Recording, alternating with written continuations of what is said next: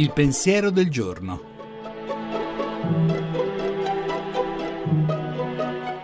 In studio Suora Alessandra Smerilli, docente presso l'Università Auxilium di Roma. L'anno successivo alla pubblicazione di Dei delitti e delle pene di Cesare Beccaria, Giacinto Dragonetti pubblica delle virtù e dei premi e inizia così. Gli uomini hanno fatto milioni di leggi per punire i delitti e non ne hanno stabilita pur una per premiare le virtù.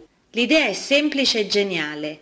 Un paese non si sviluppa se mentre punisce i disonesti non premia anche i cittadini virtuosi. Le virtù non si creano con i premi, ma i premi la riconoscono e la rafforzano. Da questa idea, per esempio, è nato il movimento Slot Mob per contrastare la piaga dell'azzardo in Italia. Dai dati del Ministero della Salute sappiamo che circa il 4% della popolazione italiana è affetta da patologie derivanti dall'azzardo. Lo slot mob è un movimento nato dal basso che vuole premiare tutti i baristi che hanno deciso di non installare slot machines nei loro bar. Li premia pubblicamente, portando durante una manifestazione centinaia di persone a fare colazione in quel bar perché la virtù va riconosciuta, rinforzata e premiata. Potrebbe sembrare poca cosa, ma già quasi 100 città in Italia sono state coinvolte da questa iniziativa e altre ne seguiranno. Se lo Stato non riesce a far leggi per contrastare il fenomeno, i movimenti popolari dal basso vogliono premiare l'Italia sana. Facciamolo anche noi.